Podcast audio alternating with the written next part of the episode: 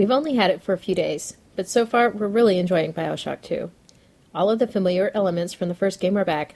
Plasmid powers, little sisters, hacking turrets, plus the gorgeous deco art style and font, period music, and Gary Shiman's mesmerizing score. The result is a return to Rapture in all senses of the word. Can I come up to play again, Mr. B?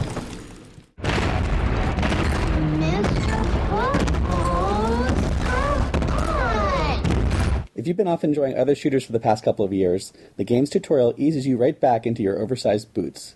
The game does eventually devolve into brief escort missions, but they're quite short, and most of the time, you'll carry your young companion effortlessly. You may even forget she's there, so it's really no trouble. A few tips. Hacking is greatly simplified, unless you're colorblind. I am having some problems distinguishing the blue from the green. When there's a blue section, you can nab it for a bonus. If you fail twice, you'll set off an alarm, but if you're quick and immediately start another successful hack, it's disabled. Whenever you achieve a major milestone, or right before, if you see it coming, stock up on first aid kits, Eve, and ammo. If you're setting up for a siege, make use of trap bolts and hack anything that can be used for defense, even health dispensers. You may recall that hacked health dispensers shock an enemy, who will fall if already weakened. Watch the map, especially when visiting Ryan Amusements. Don't leave that level until you've opened the maintenance doors. There's an extra gene tonic you can get, though it may be hard to figure out how. Look at your map for unexplored areas.